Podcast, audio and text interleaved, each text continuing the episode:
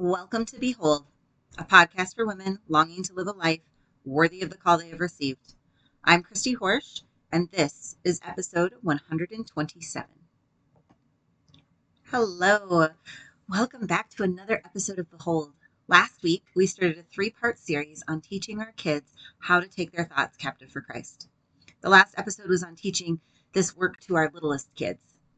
Today, we're going to take on the kids from around five or six to 10 to 12, depending on the kid.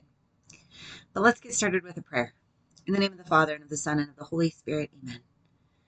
Come, Holy Spirit. Come and be so present in our motherhood. We thank you for teaching us how to take our thoughts captive for Christ.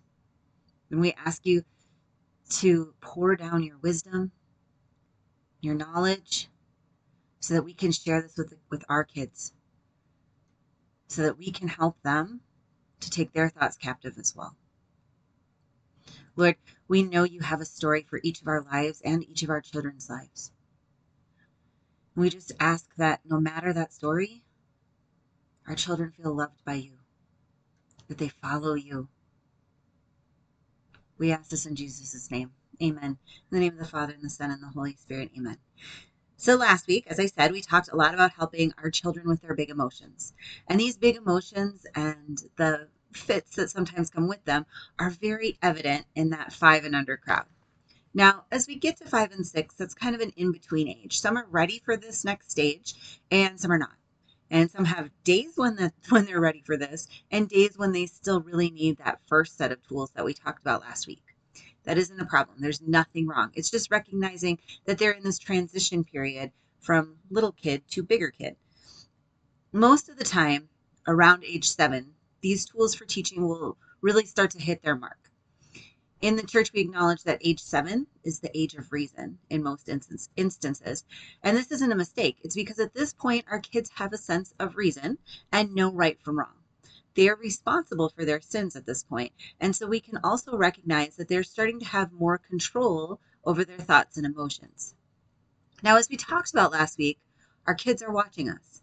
The best witness to them of this work is them watching these actions through us. If you're taking your thoughts captive for Christ consistently, they're much more likely to make it a habit of their own that continues into adulthood. So don't be afraid to talk about these things with your kids. Tell them what you're thinking and how that affects your emotions. Show them how you respond to those emotions. This is powerful for our kids to see the work this work modeled in real life situations. If you haven't been taking your thoughts captive for Christ, that's okay. It's a great time to start. To learn the basics of this tool, check out episodes in Behold of number 3, 50, and 105. And then join me in Beckon. That's my monthly membership where we really deep dive into this work. Okay, so you're modeling your behavior for your children. The next thing we do is we start to talk to our children about their brains. Our brains are an incredible tool. We have thoughts, and those thoughts are in our brains, but those thoughts do not define who we are. Sometimes our thoughts are true, but sometimes they're not. In this podcast, we talk about the primitive part of your brain and the prefrontal cortex or the problem solving part of your brain. You can introduce these concepts to your children of this age too. You can tell them that they have a part of their brain that is kind of like a toddler. It throws fits, it whines, it wants things right away without waiting. It doesn't want to share, it wants everything pleasurable now.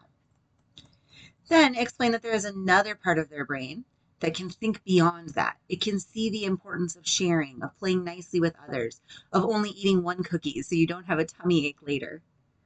Life coach Sterling Jaquith calls this the saint brain. We can use our saint brain to live a life that brings God glory. This is where we know what's right and what's wrong, and then we do it. As you teach them this, remind yourself the prefrontal cortex, that problem solving part of the brain, is not fully formed until age 25.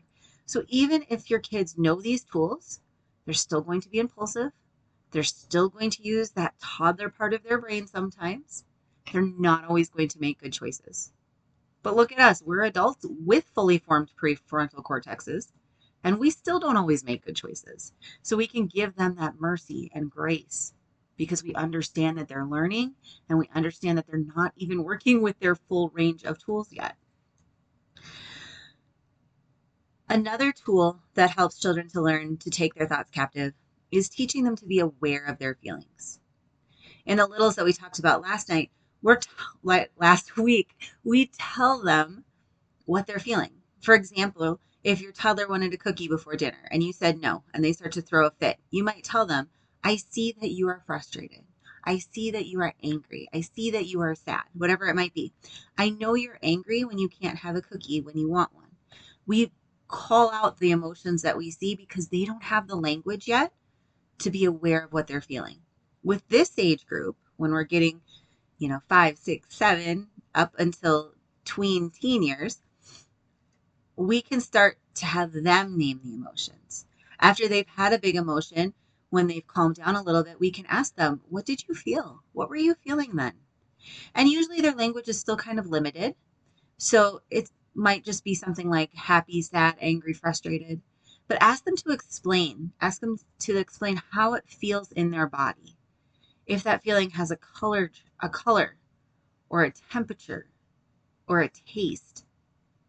Have them really explain the emotion to you. You can help them fill in the vocabulary for emotions they describe. And this doesn't have to only be done after a big emotion, it can be done anytime. Let's do an example. Maybe you've had a wonderful day and you tuck them into bed at night and you tell them, It was a wonderful day with you. I feel very content. How do you feel? And they'll respond, and you can explore their feeling and your feeling together. And it will help them to begin to identify different emotions and how they feel. You don't have to do this all the time, just when the opportune moment arises. We don't talk about our feelings constantly in our house, for example, but we do when it makes sense to. Now, sometimes emotions do get big. And I use this analogy with my kids at this age. And I heard this from Sterling Jaquith, but it's a pretty common analogy I've come to find out. When my kids are not in the midst of a big emotion, I teach them that in their brain, they have a wise owl, and the wise owl is very smart and has good control of emotions.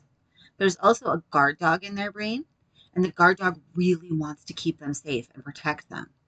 When they don't feel safe, the guard dog starts barking really loudly. And if the guard dog, dog barks really loudly, the wise owl gets scared and flies away.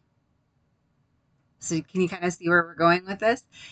So, if I have explained this to my kids, and then a few days later, my seven year old is throwing a fit over something, I can calmly say to her, Oh, it looks like your dog is barking right now. Your wise owl is flown away. So why don't you go into your room for a little bit, let your barking dog rest, and your owl come back? When we do this, it helps both us and them because we can see that it isn't our child trying to upset us. They're just responding to the stress response that they're having in that moment. In a stress response, we don't have good access to our prefrontal cortex. This imagery helps them to see to see that and it helps us to remain calm because we've been reminded of what is going on in their brain. It also helps take away the going to your room as a punishment. It isn't that they're being punished, they're just being given a safe place to calm down. Oftentimes, we want to try to reason with our kids at this age. They are at the age of reason, after all. But when they're in a stress response, remember, a stress response is that fight or flight state of mind. They can't be reasoned with. So we don't need to try. Instead, by giving them space to calm down or using some kind of calming techniques that we talked about last week and in other episodes, then later we can approach the situation with them. We can say, hey, earlier you seemed very upset.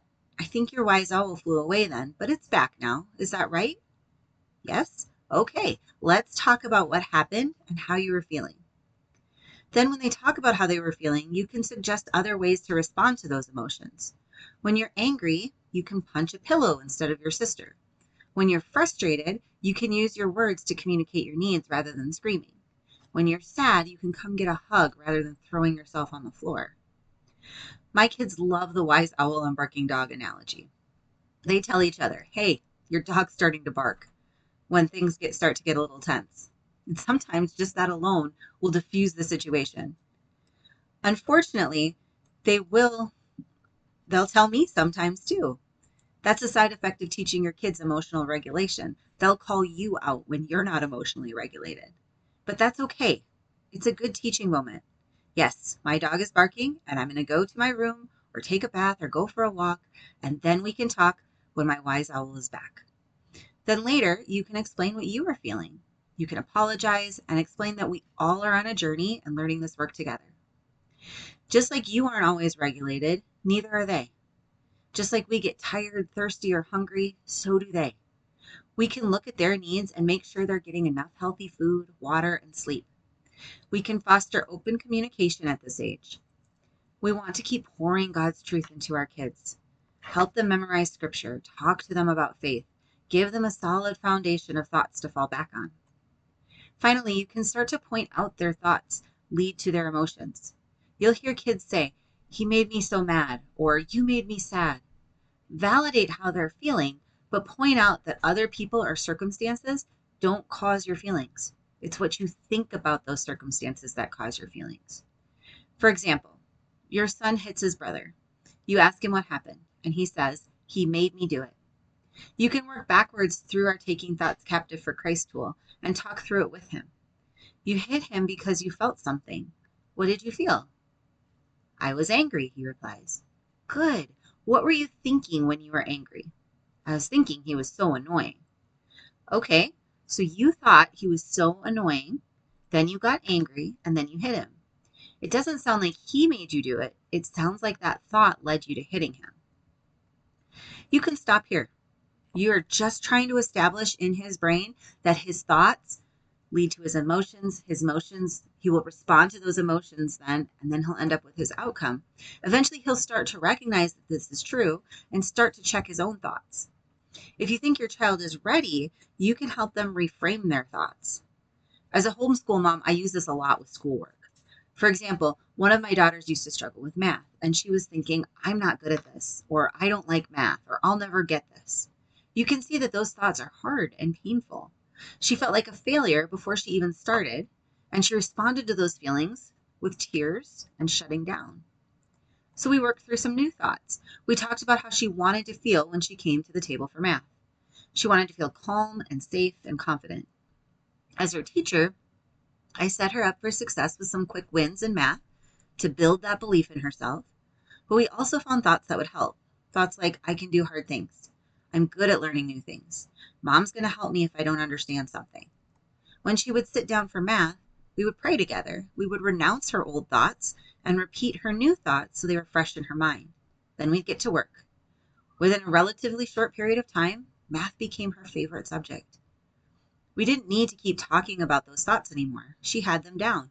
But just like us, she has bad days. Her brain wants to go back to those old thoughts. So I remind her of where those thoughts take her and where her new thoughts take her. Then I let her choose what she's going to think for the day.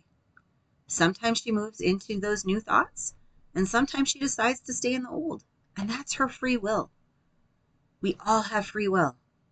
And while there may be consequences to our actions, ultimately our kids get to choose what they're going to think. We can't do it for them. So hopefully this is helpful. It doesn't need to be done every day.